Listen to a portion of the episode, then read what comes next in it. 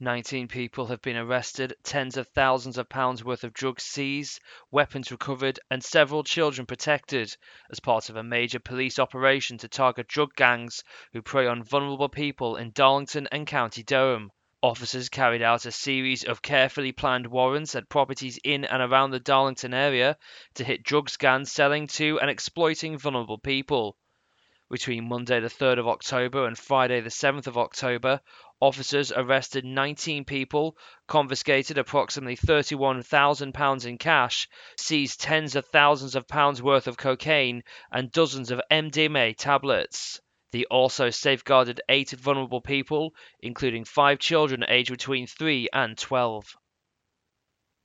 One of the UK's most foremost foreign intelligence experts met with Northeast business leaders to talk about a career that has taken her from Bishop Auckland to the Oval Office. Russian and foreign affairs expert Dr. Fiona Hill spoke to an audience of around 180 of the Northeast England Chamber of Commerce's larger business members about her career, from working class County Durham to serving three US presidents. From George W. Bush, Barack Obama, and later serving one term President Donald Trump, Dr. Hill was relied upon by the intelligence community for insight into Russian affairs. And a nine year old from Bishop Auckland has received a bravery award after calling 999 when her mother collapsed this year.